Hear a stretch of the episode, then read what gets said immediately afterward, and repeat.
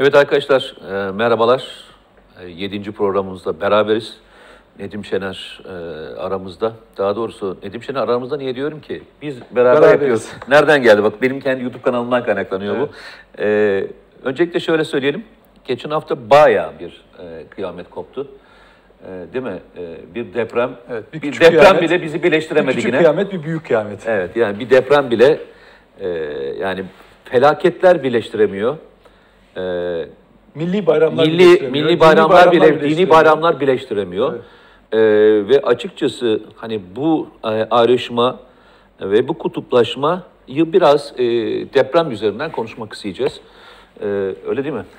Şimdi e, yani aslında konu başlığı hani deprem, linç, kutuplaşma falan. E, ben şöyle e, bir e, şey yazdım onunla ilgili. E, siyasi kutuplaşma ve siyasi e, fay, fay hatları nefret o kadar derinleşmiş ki orada e, sosyal e, orada e, artçı depremlerden daha çok fazla sayıda yalan üretildi. Hı hı. Yani mesela kaç tane artçı deprem oldu? iki yüz tane değil mi? Hı hı. Büyük depremden sonra ya da üç yüz tane.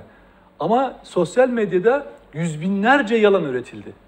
Nefret üzerine, kutuplaşma üzerine. Yani bir deprem konusunda e, iktidarı muhalefeti bir araya gelemedi. Zaten gelmeye kalksa da, yani gelmeye kalksa da e, muhalefeti iktidarın yanındakilerin ayırmaya hazır bir grup da var. Yani bu şey değil, insanların içinden doğan bir nefret duygusu değil. Biz bir projeyle karşı karşıyayız. Bunu da aşağı yukarı beş altı yıldan beri ve tarihini de söyleyeyim, iki bin on üçten beri hı hı. biz bunu yaşıyoruz. Yani bu siyasi kutuplaşma ve nefret söylemi üzerine. Ondan önce muhalif olma, işte örneğin iktidara karşı olma veya Erdoğan'a karşı olma gibi hani dünya görüşü, siyasal tutum olarak bir farklılıklar vardı. Vallahi ben ama bunun söyleyeyim. Bir proje... İlk defa, ilk defa mı böyle? Yani hayır, Türkiye'de ilk defa mı böyle hayır, yaşıyoruz? on iki Eylül öncesi de böyleydi. Aynen. yirmi sekiz Şubat süreci de böyleydi. Hep böyleydi. yirmi sekiz Şubat'ı çok hani... E... Böyle şey diyemem hani böyle dilim olarak bölemem ama on iki Eylül öncesinde yaş itibariyle biraz daha hani ufaktık. Ee, ben şeyi hatırlıyorum evde e, hani daha doğrusu çevrede e, C H P'lerin Adalet Partisi'nden e, işte o dönemdeki e, Erbakan'ın partisi ismi unuttum çok farklı. Milli Selamet Partisi. Milli Selamet Partisi işte e, Milliyetçi Hareket Partisi dahil olmak üzere e, kimse kimseyle öyle çok konuşmazdı. Gazeteler şeydi. E, gazeteler üzerinden, hangi gazeteyi okuduğun üzerinden e, kimliğini belli ederdin. Hatta evet. özellikle kimliğini belli etmek için gazeteyi e, sonuna kadar açardın. Ve doğru bazen mu? Bazen de maalesef o gazeteyi okudun, ya tercüman okudun diye veya Cumhuriyet evet, okudun, okudun diye, diye vurulurdu gençler. Aynen. Yani aslında on iki Eylül öncesindeki dönemde e, ne kadar nefret e, söyleminin sonucunun ne olduğunu gördüğümüz bir yerde aynı nefret söylemini besleyen bir ortamdan besleniyoruz. Şimdi e, Mete, insanlar çabuk unutuyorlar. iki bin on üç dememin nedeni iki bin on altıya gelmek istememdir. Neden? on beş Temmuz. Çünkü darbe için e, toplumsal ortamın yaratılması gerekiyor. O nefret objesinin iktidarın üzerine e, nefret söyleminin odaklanması gerekiyor. Ben şimdi bir örnek verebilirsem, Hı hı. E, iki bin on üç yılın, e, iki bin on altı on beş Temmuz'dan sonra Ahmet Zeki Uçok'la e, İsmail Hakkı Pekin'le Amerika'ya gittiğimizde Dışişleri Bakanlığı'nda e, bir şeyi gördüm. E, bir Erdoğan karşıtlığı ama hı hı. açık net Amerikan hı hı. medyasında darbe sonrasından hı hı. bahsediyorum zaten. O, ben iki bin on üç yılında da yine aynı binaya gitmiştim. Hı hı. Ödül töreni için gitmiştik. Oraya da bizi götürmüşlerdi bir grup olarak, heyet olarak. E, o zaman iki bin on üç yılında ben cezaevinden çıktıktan sonra yani on iki iki bin on iki'de cezaevinde yüz yirmi beş gazeteci vardı ve Amerikan basınında, Amerikan yönetiminde hiç iktidara yönelik hiçbir eleştiri yoktu. Fakat iki bin on üçten sonra bir anda bu inanılmaz bir nefret şeyine söyleme dönüştü. Ama şimdi o Mısır için de geçerli. Mısır'da tutuklu gazeteci yok mu? Şimdi ama şimdi Trump'ın masasında bir diktatör oturabiliyor evet, rahatlıkla. Oturur. Şimdi Ee, önemli olan işte o algıyı yönetme Hı-hı. biçimi. Şimdi Amerika bu algıyı yönetiyor. Ben onlara şunu sordum. Dedim ki iki bin on üçte biz cezaevinden çıktıktan hemen sonra yine birçok gazeteci varken hiç de diktatör demediğiniz, gayet de kolladınız, korudunuz. Hı-hı. Erdoğan şu anda iki bin on altıda nasıl nefret objesi haline geldi? Dedim, neden bu karşıtlığı, yani koruduğunuz evet, bir insana evet. neden karşı olmaya başladınız? Dedi ki Suriye politikasında değişiklik ve Gezi eylemi dedi. Yani oradaki tutumu. Çünkü o ikisi de projeydi. Çünkü başarısız, neden? başarısız Çünkü tabii Suriye, tamam. Amerika, ya Erdoğan, ben hep onu söylüyorum. iki bin dokuzda uluslararası düzen İsrail odaklı olarak Erdoğan'ın ipini çekti. One Minute'den. One Minute. Mavi Marmara olayıyla cemaat hı hı. E, direkt karşısına da geçerek iktidar içi çatışmayı ince ince yürütmeye başladı. Hı hı. Ta iki bin on ikide MİT müsteşarının tutlama girişimine kadar hı hı. açık e, hale gelmemişti savaş ve orada açık hale geldi.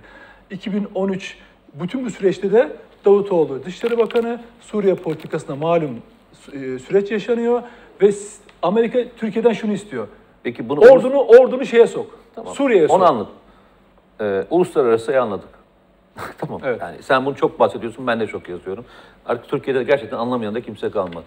Abi depremin uluslararası ilişkilerle ve şeylerle alakası var. Şimdi, ve deprem üzerinden yarattığımız bu nefret söylemi e, nerede? E şimdi bu şöyle, bir fırtına estirdiğin zaman onun damlaları seni bulur. Yani illaki sağın solun ıslanır. Yani o nefret dalgasından Niye? herkes Deprem, payını alır. Depremden yalnızca bir Hayır, siyasi o, parti mi dep- etkilenecek? De, şöyle bak, deprem sadece bir olay. Yani nefreti, o nefreti açığa çıkarmak için bir olay.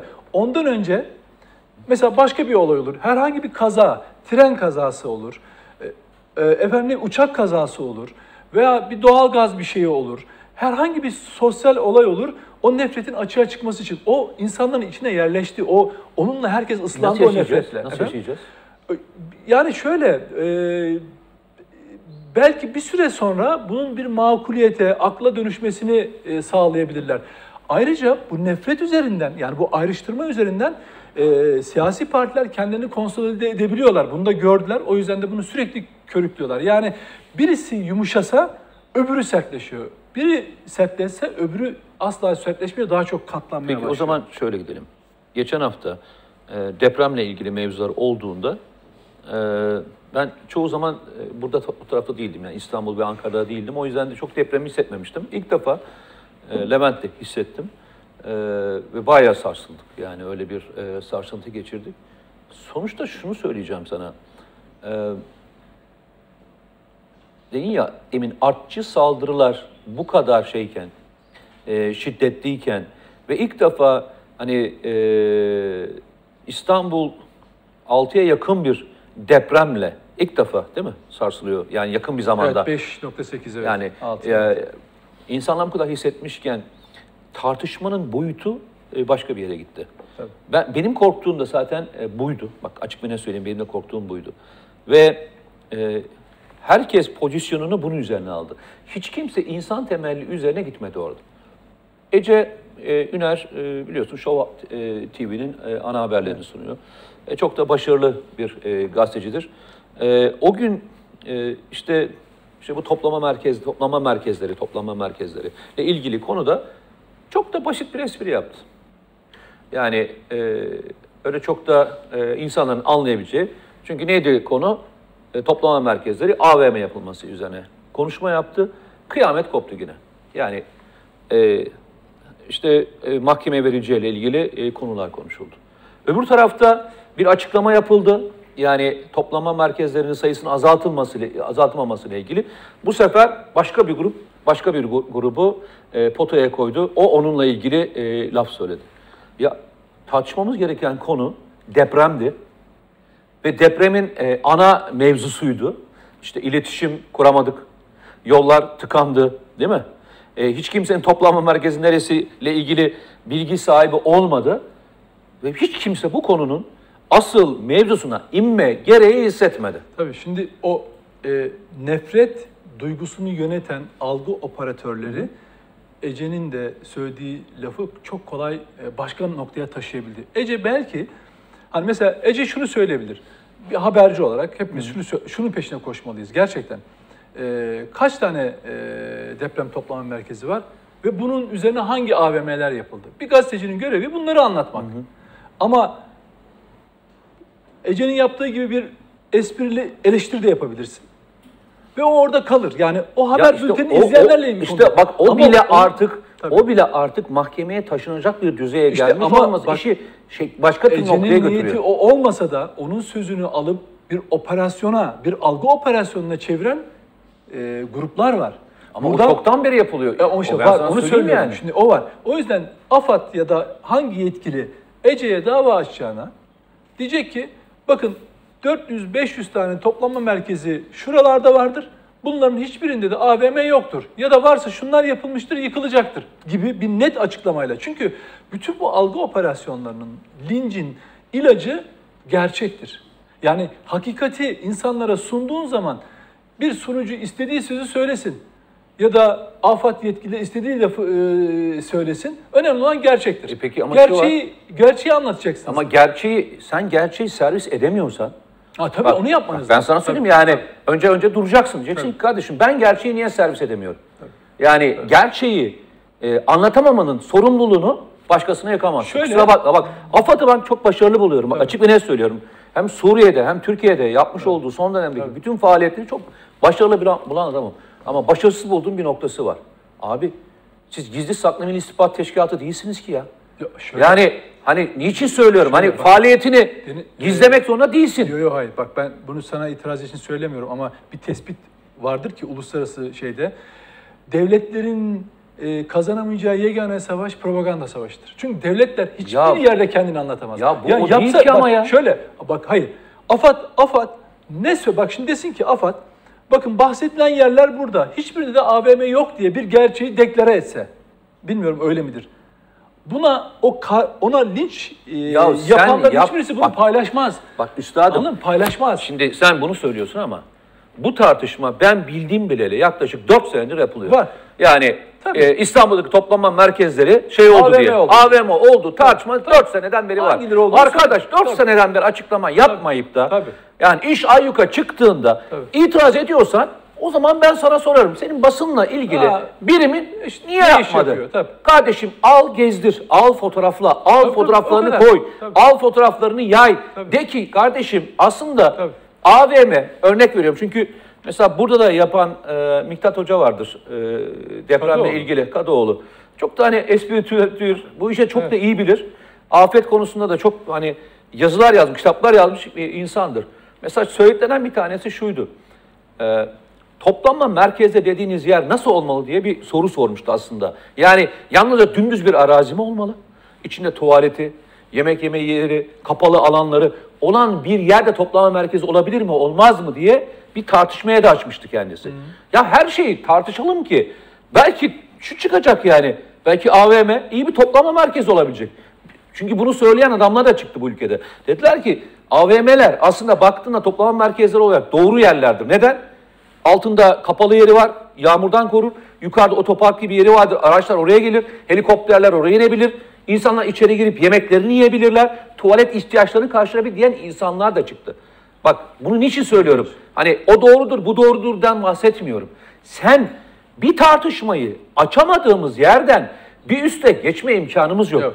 Gerçekten bu sorunun tartışması şu. Gerçekten oldu mu olmadı mı? Hani... Yani toplama merkezi A V M oldu mu olmadı mı? Evet. A V M merkezleri gerçekten toplama merkezine uygun mu uygun değil mi? E, bu yalanın çıkış yeri neresi değil? Tamam mı? E, İstanbul'da ne kadar toplama merkezine ihtiyaç var? Gerçek anlamda. İstanbul'un tahliye planı ne? Gibi hiçbir konuyu tartışmadık. Yine olay geldi. Linç, Linç kültürünün birebir şey. Kim doğruyu söylerse söylesin. Hiç önemli değil. Eğer birisine yaş, yaraşıyorsa, pardon yaraşıyor demeyeyim de, e, yarıyorsa anında lince giriyorsun. Yani örnek vereyim, hiç A K P'li değilsin ama A K P ile ilgili lehte bir şey söyledin. Pıt, kafan gidiyor. E, hiç şey değilsin. E, örnek Aa. veriyorum, e, Cumhur, e, şey, Millet İttifakı'ndan değilsin, değilsin evet. ama orayla ilgili bir şey söyledin, evet. tık kafan gidiyor. Ya Yok, bu, bu linçten ne çıkacak adım, insanlar? Bir adım ileriye götüreyim. E, A K P ile veyahut da C H P ile ilgili hiçbir şey söylemesen de ee, sen öbür tarafa e, ait. Mesela desen ki bu ülkede FETÖ ile mücadele edilmeli, FETÖ işte P K K terör örgütü falan. Hemen cümle şu: A K P yalakası Kürt düşmanı. Ya bir dakika, ben ben kimseye yakın durmak adına değil, bir terör örgütünün yani P K K'nın bir terör örgütü olduğunu söylemek, bununla ilgili insanları bilgilendirmek istiyorum. Buna karşıysan, yani diyemez. Sen P K K'ya karşıysan doğrudan ne oluyorsun? A K P'li veyahut da Kürt düşmanı oluyorsun. Çünkü olay artık hani neyi savunduğundan değil, neye karşı olduğun üzerinden sana bir saldırı oluyor. Bugün buna geldi ve insan, bu aslında bak, bu bir psikolojik harp tekniği. Şimdi bunu sen çok iyi bilirsin. Bir kişiyi toplumda etkili, eğer hakikatle ilgili bir şeyler söylüyor, yani gerçeğe değiyorsa söylediği şey, onu ne yapman lazım? Bir, gel onun söylediği şeye, mesela benim söylediğim şeye, ya öyle değil böyle diyecek kimse olmadığı için onu itibarsızlaştırmanın tek yolu ne? Sen şucusun, ondan Hı. dolayı böyle konuşuyorsun. Peki ben ocu olayım, o dediğin şey neyse o olayım. Peki şimdi gelelim benim söylediğimi tartışalım bakalım. Mesela P K K terör örgütü müdür? Bunu tartışabiliyor muyuz seninle? İşte orada sen duruyor. Televizyon programda bu soruyu soruyorsun. Tabii. Hiçbirinde daha cevap aldığını görmedim biliyor Yok. musun? Çünkü niye? Hiç P K K terör örgütü sor, değil, sorusuna. Tabii. Ya şimdi bu konu bu konuyla ilgisi alakası tabii, yok. Tabii. Bu başka bir denklem. O, o, Biz başka o, bir şey tartışıyoruz. Şöyle, onu şöyle yapıyorlar. Şimdi sen bütün H D P seçmenini mi P K K'lı diyorsun? Bak işte çarpıtma böyle olur biliyor musun? Hı. Ama ben hep ne yapıyorum? Tekrar gerçeğe çekmeye çalışıyorum. Fark etmiyor ki Tartışma. cevap yine alamıyoruz. Yine alamıyoruz. Yani evet. P K K terör tabii. örgütü diyemeyen adam tabii. ne yapar ne eder P K K terör örgütü? Tabii. O zaman şöyle gidelim mi? Ee, senin önünde de bir tane Lin. küçük bir not var. Evet. Linçle ya, ilgili. Linç, şimdi linç konusu çok ilginç. Mesela sana sorayım. Bugüne kadar e, hangi kavramlarla yaftalandın Mete sen? Ben onlar, kendimle ilgili söyleyeceğim. Önce. Mesela bana söyle, sırala mesela. Ee, şeyden önce Ergenekoncu oldum. Tamam. Ee, ondan sonra özel harpçı oldum. Ee, arkasından e, ne diyeyim sana on beş e, Temmuz e, sonrasında Ee, A K P'li oldum. Tamam. Ee, arkasından e, bu bir ateş edilme olayı oldu biliyorsun bana. Evet. Ondan sonra hiç alakası olmadığı halde e, çek senet mafyası e, diyen bir grubun e, üyesi oldum. Evet. E, ve e, oldum da oldum. Ya işte Çünkü böyle. hangi lafı e, işte şeyin Kürt düşmanı e, olduğunu. Yok, P K K'nın P K K'nın e, Afrin harekatı sırasında dört tane e, ölüm listesine koyduğu gazeteciden bir tanesi oldum. Oldu. E, MİT ajanı oldum. Oldu. E, onu evet. onu da oldum. Ben bilmediğim bir sürü ünvan e, evet. sahibiyim. Evet. E, şu var, gerçek düşman kazandırıyor. Onu öğrendim. Tabii. Gerçek Tabii. düşman kazandırıyor. Çünkü karşımızda organize Aha. gruplar var. Bak ben de ne oldum? Tabii herkesin bildiği gibi Ergenekoncu oldum. Hı-hı. Hatta ondan tutuklandım değil mi? Çünkü o Hı-hı. bir algıyla yani. Hı-hı. Aynen. FETÖ o gün bir operasyon yaptı. Medyada Nedim Şener Ergenekon'a yakındır, Ergenekoncudur falan dedi. Sonradan zaten tutuklanınca zaten biliyorduk canım bu adam Hı. Ergenekoncu diye, hop kabul etti insanlar. Ardından çıktık, yine Ergenekonculuğumuz bir şeyler devam etti. Ondan sonra bu sefer FETÖ yani cemaat dediği Hı. süreçle ilgili kavga ettiğiniz zaman bu sefer A K P'li, e, yani bir süre C H P'li oldum. Hı. Bir süre C H P'li oldum. Ondan sonra oradan küfür ettiler. Sonra A K P'li oldum. Ondan sonra e, o epey bir gitti, hala devam eden bir süreçtir. E, şimdi deniyor ki sana fe, FETÖ'cüler kötülük yaptığı için kinle hareket ediyorsun, hmm. ondan böyle konuşuyorsun. Yani biraz sağlık problemleri üzerinden gelmeye çalıştılar. Ondan sonra e, peki P K K terör örgütüyle e, mücadele ettiğin zaman buna ne bulacaksın? Ha, o zaman da şöyle diyor. Ondan bir belki oradan bir mağduriyetin yok ama Kürt düşmanısın ya ondan. Dolayısıyla hı hı, Kürt hı. düşmanı da olmuş olduk. Yani dolayısıyla o linçi ben hep daha çok başında söylemiştim. Yani bu, bu işler daha başlarken yaygınlaşmadan her fani linci yaşayacaktır. Ama biz şeyi seviyoruz. Mesela e, trafik kazasını e, seyrediyoruz biz. Yani trafik evet. kazası seyretini biz e, geçerken trafik kazasına bakıyoruz. İntiharı seyrediyoruz. İntiharın karşısına çekip evet. intiharı seyrediyoruz. Biz linç edilmeyi seyrediyoruz. Evet. Linç edilmeye seyredilen, ben hep onu söylüyorum, linç edene kızmıyorum. Linci seyir malzemesi yapan e, bizler suçluyuz. Evet. Şimdi güzel olan Hı. şeylerden bir tanesi, e, bütün izleyiciler dikkat etsinler. E, zaman zaman bazı gruplarda... Bu arada sona yaklaşıyor muyuz? yirmi beş e, dakikaya geliyor muyuz? Be, ee, be, sen bu arada Fazıl Say'a gel, bak geleceğim. yirmi beş dakikayı geçersen sonra keserim. Paylaşayım tamam, insanlarla. Peki. Şimdi mesela linçten çoğu kişiler şikayet ediyor. Gruplar da şikayet ediyor. Yani işte mesela Binali Yıldırım'ı destekleyenler Binali Yıldırım'ın linç edilmesinden veya Ekrem İmamoğlu'nun destekçileri İmamoğlu'nun linç edilmesinden şikayetçiler. Hı. Ama aynı gruplar karşılıklı olarak birbirlerini linç ediyorlar. İlginç olan, lince uğrayan da bir süre sonra linç makinesi haline dönüşüyor. Yani dolayısıyla bu bir toplumsal hale dönüştü. Abi, bunun bir somut psikolo örneğini... Psikolojik harekat evet, böyledir. Tabii, aynen. Şimdi biz dolayısıyla bu, bu harekatın Hı-hı. etkisindeyiz. Ve bu özellikle yurt dışı kaynaklı, hı hı. Fethullahçı terör örgütü, P K K'nın bütün medya unsurları yurt dışından bununla uğraşıyor. Hı hı. Türkiye ile ilgili. Bugün eğer siz vatanınızı koruyan, vatanınızla ilgili güzel bir şey söylediğiniz zaman bir faşist, İşte A K P'li bilmem neyin ortağı söyleyeyim. falan oluyorsunuz. Bak bu YouTube'un arkasından olacakları söylüyorum. Ben sana söyleyeyim. Mesaj şöyle çıkacak. Mete Yarar A V M'lerin yapılmasını e, teşvik etti. A V M'ler doğrudur demezlerse ben şuradan şuraya adım atmayayım. Bak bak açık ve net söyleyeyim. Bak bunu söylemediğim halde. Evet. Yani bunu bunu iddia eden insanlar var. Bunu böyle olması gerektiğini söyleyen insanlar var demiş olmama rağmen. Mete Yarar e, A K P'nin politikasını a, a, şey A V M'leri tabii. teşvik etti. Bir gün televizyon programında hiç şey söylemedim. E, Kıbrıs'taki Kıbrıs diyorum. Adalarla ilgili mevzuyu söylemediğim halde resmen tabii. böyle nefis bir şey döşediler. Yalan. Tamam. Yani gerçek gerçek Bugün, buradan da A V M'de olur. İlk adımını atana kadar yalan dünya üzerine tur atıyor. Tabii tabii. tabii. Ve ben o yüzden bir şey yapmıyorum. O, o alçak yalanlara alet olan algı operatörleri ve kaynakları keyifle şunu seyrediyorlar. Diyor ki artık gerçeği ne kadar haykırırsan haykır. Bütün yer küreyi yalan kapladı. Aynen bitti. öyle. Buyur. Şimdi e, bunun ilginç örneklerinden ama nedense kamuoyunda çok tartışılmış bir olay değil. Şimdi Fazıl Say biliyorsunuz e, Cumhurbaşkanı'nın e, da katıldığı bir e, konser verdi. Ve Fazıl Say bir anda e, onu destekleyen gruplar tarafından inanılmaz bir lince uğradı. Ama inanılmaz. Birkaç e, o konuda e, etkili isim ya Fazıl tam öyle değildir, e, kendini satmamıştır e, falan dönek değildir falan filan laflar ettilerse de fark etmez. O lince tamam, maruz kaldı. Öyle. Adam aylar sonra şöyle bir mektup yazdı. Şimdi iki üç ay İçine kapanmış Fazıl Say. Biz bunu bilmiyoruz. Yani biz zannediyoruz konserlerine falan filan. Hı hı. Ama adam duygusal olarak, sanatçı tabii, içine kapanmış ve diyor ki ben aylarca içime kapandım. Kamuoyunu yanlış yönlendirenler çok canımı sıktı. Cumhurbaşkanının geldiği konser Ankara'da konseryum, konser salonundaydı. Tüm biletler çoktan tükenmiş bir konserdi. Bunu Fazıl Say saraya konser, konser verdi diye manipüle ettiler. Konserde, repertuarda kendi solo piyano eserleri vardı diyor. Ve bunu da Fazıl Say dombra çaldı diye saçma sapan çakma videolarla manipüle ettiler diyor. Hayatımda verdiğim binlerce konser nasıl konser selamı verdiysem hı hı. on sekiz Ocak iki bin on dokuz akşamı da öyle yaptım ve Fazıl Say bu sefer diz çöktü diye yazdılar. Dönek diyenler oldu diyor. Bunları okumak, duymak beni çok üzdü. Ne kadar kırıcı olduğunu, ne kadar dert yarattığını anlatamam.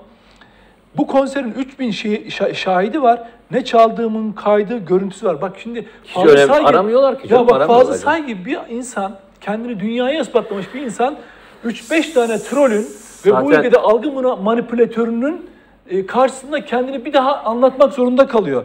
Ve e, diyor ki bütün bunların sonucunda benim diyor bütün dost bildiklerim diyor.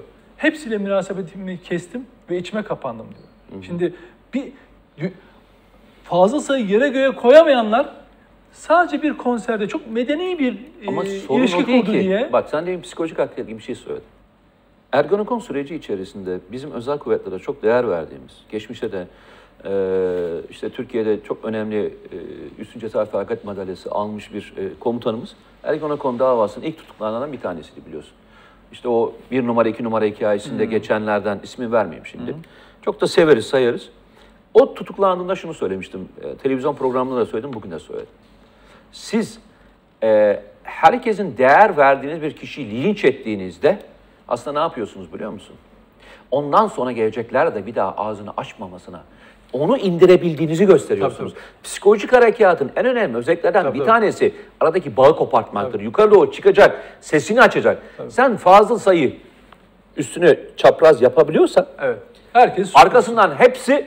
Ya Fazıl Say bile tabii, tabii. dediği tabii. andan itibaren tabii. bitti. Tabii. Kapattın çeneni. Şu, bak, bu cümleyle tamamlayayım. Konserin ardından gelişen tüm bu olaylardan sonra dost zannetmiş olduğum pek çok kişinin de bu yalana, bu düşmanla ortak olduğunu gördüm. Hayatlarına çok yardım etmiş olduklarım dahil. Benim için çok acıtıcıydı, yıpratıcıydı, kırıcıydı. Aylarca içime kapandım. Bu dostlarla her şey bitti. Yollar bir daha düzelmemek üzere ayrıldı. Peki çok sevdiğim, okuduğum insan, okuduğum insan bu manipüle edilmiş algılara yanlış şeyler yazdılar. Sanki suç işlemişim gibi. tüm gerçeklikten uzak, tüm iyi niyetten uzak. Ne oldu? Benim kırk dokuz yıllık ideolojim mi değişti? Sizce değişti mi? Değişebilir mi? Yani düşünün, Fazıl Say'a bu satırları yazdırıyorsunuz. Bu bence linç kültürüne karşı yazılmış en iyi manifesto. Ee, Fazıl Say'la ilgili bir anekdot anlatalım ve bitirelim. Ee, yirmi beş dakika süremizi aşmayalım. Ee, Fazıl Say'ın İstanbul'daki bir açık hava konserine katıldım. Ee, saat on civarıydı. Ee, o sırada tam yatsı namazı okunmaya başlandı. O arada da çalıyordu. Fazıl Say sustu. Kapattı şeyi. Yani hiç kimse bir baskı falan yapmadı. Yani şey değildi bu. Hani vay ne oluyor, niye kapatıyorsun? Sustu. Neye kadar? Ezanın bitimine kadar. Bir grup alkışladı hareketini. Bir grup ıslıkladı. Evet. Niye şeyi e, kapatıyorsun diye. Yani o sırada kapatıyorsun, evet, diye. Aynı durumdayız. Bak aynı durumdayız. Medeni çizgileri, tabii, koyamadığımız bir yerdeyiz ve her duruşumuzu, her duruşumuzu bunun üzerinden. E, bu toplantının e, şeyle ilgili deprem konusundaki öne çıkan konuları söyleyeyim. Deprem İstanbul'a ne kadar zarar vereceği konuşmadık. İstanbul'da ne kadar hasarlı arazi var, hasarlı ev var konuşmadık. İstanbul'a iletişim neden e, böyle halde konuşmadık. E, İstanbul'un tahliye planı nedir konuşmadık. Konuştuklarımızı söyleyeyim sana. Evet. E, A V M'ler, e, arkasından e, İmamoğlu toplantıya katıldı mı, katılmadı mı, davet edildi mi, edilmedi mi? Evet. Edilmeli miydi, edilmemeli miydi? Ee, üzerinden e, tartışmalar gitmemeli, gitmemeli, gitmemeli miydi? Çünkü, onun ayrı alternatif bak, bir deprem toplantısı yapmalı pro, mıydı? Ekrem İmamoğlu'yla ilgili de tespit, şey, gözlemlerimden biri de şu. Onu da o süreçlerden ayrı tutmaya çalışan, hı hı, yani bir grup var. Yani bunlarla görünme. Buraya yakın görünme. Oysa İmamoğlu diyor ki devletimin çağırdığı her yere giderim. Yani devletle e, bu konuda temel konularda anlaşmaya hazır bir profil veriyor. Ama birileri diyor ki ona arkadan onlarla yakın görünme. Ee, o grup, oraya gitme. Ben, ben biliyorum o grup, o grup kim? O grup kim? O grup kim? P K K'ya sen silah bırakma. O silah sana, evet, lazım olacak, evet, diyen grup kimse, evet, aynı grup aynı grup. Tamam, evet, mı? Evet. Ee, ikinci e, yerde tam da bu konuyu tartışacağız. İkinci e, videomuzda. E, ona da bekleriz. E, ikinci videomuz... E, onuncu videomuz aslında. Yok yok yani, evet, bu, bu haftanın ikinci, evet, videosu anlamında söylüyorum. Ee, yok onuncu video, yok sekizinci videomuz. Bu yedinci değil, evet, sekizinci videomuz, evet, olacak. Benim söyleyeceğim tek şey şu. Linç edebilirsiniz. Herkes linç edebilirsiniz. Bizleri, onları, bunları. Ama aslında linç ettiğiniz kendiniz. Kendinizi linç ediyorsunuz. Evet. Gerçekten bu kadar uzaklaşan bir toplumun ayakta kalması dünyada örneği olmayan bir e, durumdur. Ben e, tamam. e, ben de bu konuda e, linç eden E, gerçi hakikate saldıran linç gruplarına karşı yapılacak tek bir şey var. O da çok şiddetli bir şekilde gerçeğe haykırmak. O mücadele. Onların şöyle ben dünya, gördüm dünyadaki medyayı, buradaki medyayı, algı operatörlerini gözümle gördüm ve görüyorum, takip ediyorum. Aylarca bunu anlatmaya çalıştım sosyal medya üzerinden. Anladım ki burada asla uzlaşma şansı yok. O zaman ne yapacaksınız?